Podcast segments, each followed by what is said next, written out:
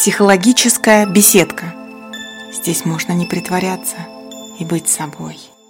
Здравствуйте! Здравствуйте, дорогие друзья! Это «Психологическая беседка» и с вами психолог Ирина Ангельдина. Во-первых, хочу вам сказать спасибо. Спасибо за то, что слушаете, и спасибо за то, что пишете, и спасибо за то, что комментируете. Да, кстати, если вы не знаете, куда написать, где можно поделиться своей историей, спросить совета или прокомментировать, задать вопрос, меня всегда можно найти в Инстаграме. Мой ник OldFunnyLady. По-английски OldFunnyLady. Без пробелов, без подчеркиваний. Если непонятно произнесла, то это по-русски «смешная пожилая леди». Это я. Здравствуйте. Рада познакомиться.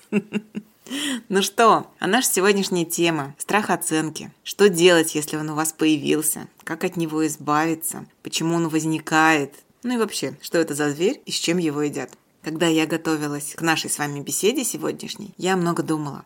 Вспоминала, читала про этот страх оценивания. И вы знаете, сколько я нашла похожих синонимов, похожих названий одного и того же явления. Сейчас вам расскажу. Итак, страх оценивания, страх критики, страх негативной оценки, боязнь чужого мнения, ожидание одобрения окружающих, боязнь общественного осуждения, страх выглядеть глупо. И это все о нем. И это все слова, все стороны одного и того же явления, наших переживаний по поводу того, что о нас подумают или скажут окружающие люди. Вот этот страх оценивания встречается почти у каждого человека. И он очень древний. Вспомните у Грибоедова. А что же скажет княгиня Марья Алексеевна? Помните? Даже тогда переживали. Люди всегда переживают, что же они скажут и что подумают. И этому явлению даже придумали научное название – аллодоксофобия. Самая крайняя степень проявления вот этого страха оценки, страха чужого мнения – потоотделение, сердцебиение, руки трясутся, ноги слабеют, давление подскакивает.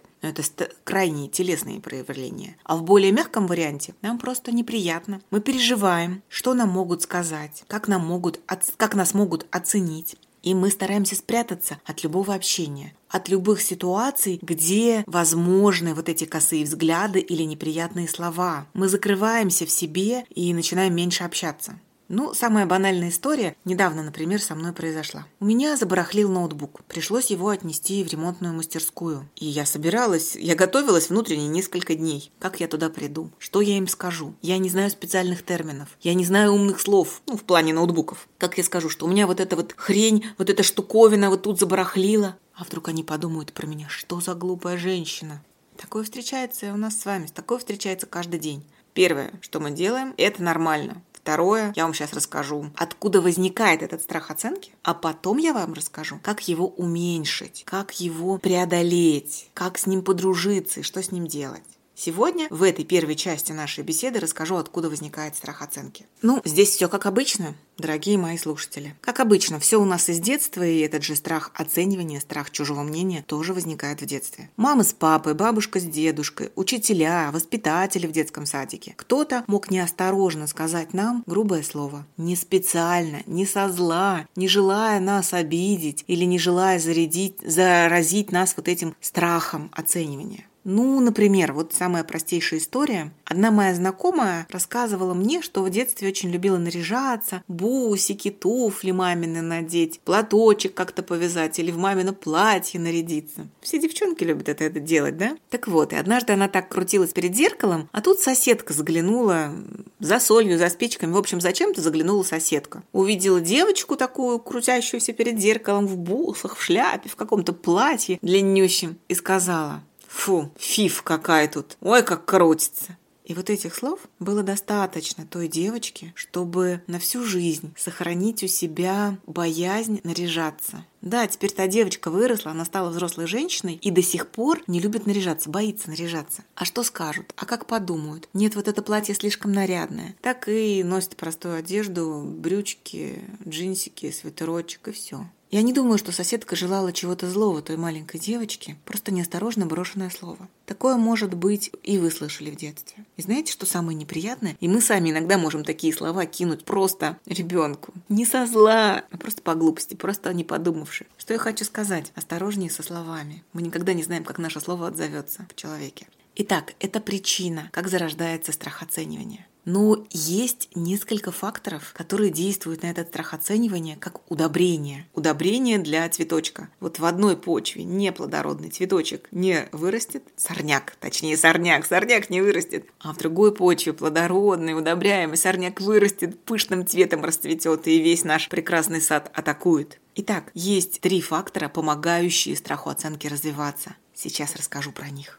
3 фактора, которые помогают развиваться страху оценки, помогают ему усиливаться, расти и пожирать нас. Это пониженная самооценка, это особенности воспитания и это особенности коллектива, в котором мы находимся. Разберемся с ними по порядку. Заниженная самооценка. Почему она способствует боязни чужого мнения? Нашу самооценку можно сравнить с нашим внутренним психологическим позвоночником. Вот у нас есть тот позвоночник, который из косточек, хрящиков, из позвонков, и он нас держит, он помогает нам стоять. И есть другой внутренний психологический позвоночник. Это наша вера в себя, наша уверенность, наше доверие собственным словам и поступкам. Хорошая самооценка – это когда человек доверяет сам себе, понимает, что все делает верно, правильно в этой ситуации и не опирается на чужое мнение. Человек с пониженной самооценкой, человек, сомневающийся в себе, человек, неуверенный в себе, будет больше опираться на чужое мнение. У такого человека в окружении всегда найдутся уверенные, сильные люди, и именно этим людям человек будет доверять. Именно мнение этих людей будет ставить во главу угла. Ну и, соответственно, опасаться их слов. Пониженная самооценка связана с боязнью чужих слов, чужого мнения, чужой оценки. Второй фактор – особенности воспитания. Вспомните, пожалуйста, наверное, вы видели, а может быть и сами участвовали в такой ситуации, о которой я расскажу. На улице непослушный активный ребенок. Ребенок, которому хочется прыгать, бегать, скакать и задевать всех трогать. И вот этому ребенку мама, папа или бабушка говорят: «Ай-яй-яй-яй-яй, ты что ведешь себя как нехороший мальчик, как плохая девочка? Вон на тебя все смотрят. Вон, видишь, вот та тетя на тебя смотрит. Вот наверняка она головой качает и думает про тебя. Какой ты непослушный, плохой ребенок. Ай-яй-яй-яй-яй-яй-яй».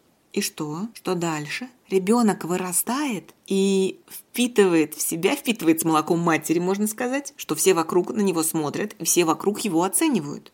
Такой ребенок становится взрослым человеком, и у него в голове зарождается впечатление, зарождается мнение, что все вокруг о нем думают, все вокруг на него смотрят и все вокруг его оценивают. Но это ведь не так. В свое время ученые провели эксперимент. Честно, не помню, какие ученые. Эксперимент был посвящен тому, чтобы узнать, сколько же минут, сколько секунд своего драгоценного времени мы тратим на то, чтобы вспомнить, оценить мимо проходящего человека, другого, чужого, незнакомого нам человека. Оказалось, что в среднем не более 47 секунд. 47 секунд только и всего. Неужто вы думали, что на нас кто-то будет тратить свое драгоценное время? Вспомните, прежде всего себя. Вспомните, сколько вы тратите время своей жизни на мимо проходящего человека. Минуту, 2, несколько секунд. Так почему же вы думаете, что кто-то другой будет тратить на вас больше? Будет думать о вас дольше? Не будет. Не больше 47 секунд. Посмотрел и забыл. Можно сказать, что мы, как рыбки гуппи, посмотрели и забыли. И думаем уже о других. И то же самое о вас, и то же самое про вас. Так что,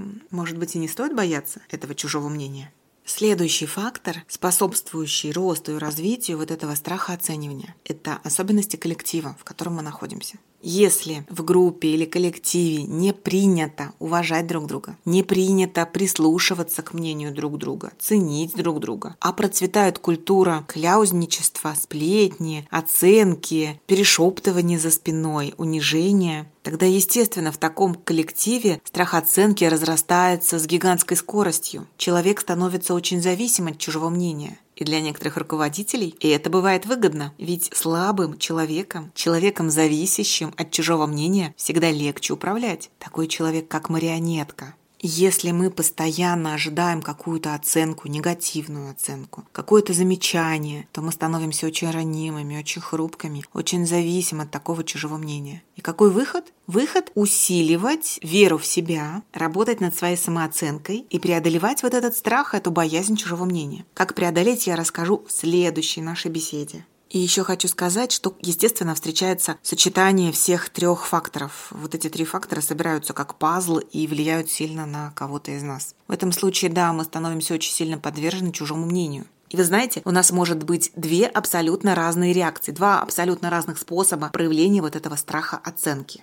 Первый вариант. Человек прячется от любых ситуаций, где возможно оценивание. Замыкается в себе, избегает людей, мало общается, замыкается, замирает, избегает любого общения, любых контактов, выступлений. Но даже, например, сказать праздничное поздравление за столом, выступить на собрании и так далее, и так далее. Например, один мой знакомый рассказал мне, что очень боится выступать на больших собраниях коллектива. Презентацию подготовил, все циферки сосчитал, все. Но как только выходит выступать, становится очень страшно, голос дрожит, сам человек теряется и не может ответить ни на один вопрос. Мешают страх оценки. И есть второй вариант, второй способ реагирования со страхом оценки, противоположный – нападение и агрессия. Да, иногда человек может становиться агрессивным и может нападать, потому что сам боится страха оценки. Человеку с такой реакцией кажется, что если нападешь, то становится не страшно. Если нападешь, то окажешься сильнее. И, например, если бы человек с таким реагированием выступал на собрании перед большим скоплением людей, то его речь была бы обвинительной, напористой, и на все вопросы из зала он бы отвечал с обвинениями, что это вы ничего не поняли, а я все правильно рассказал.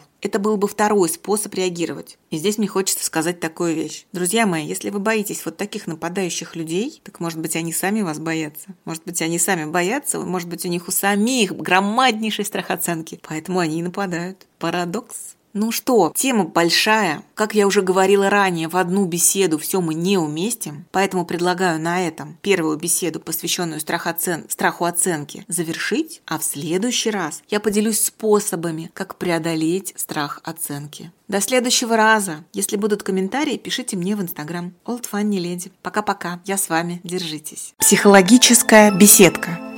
Здесь можно не притворяться и быть собой.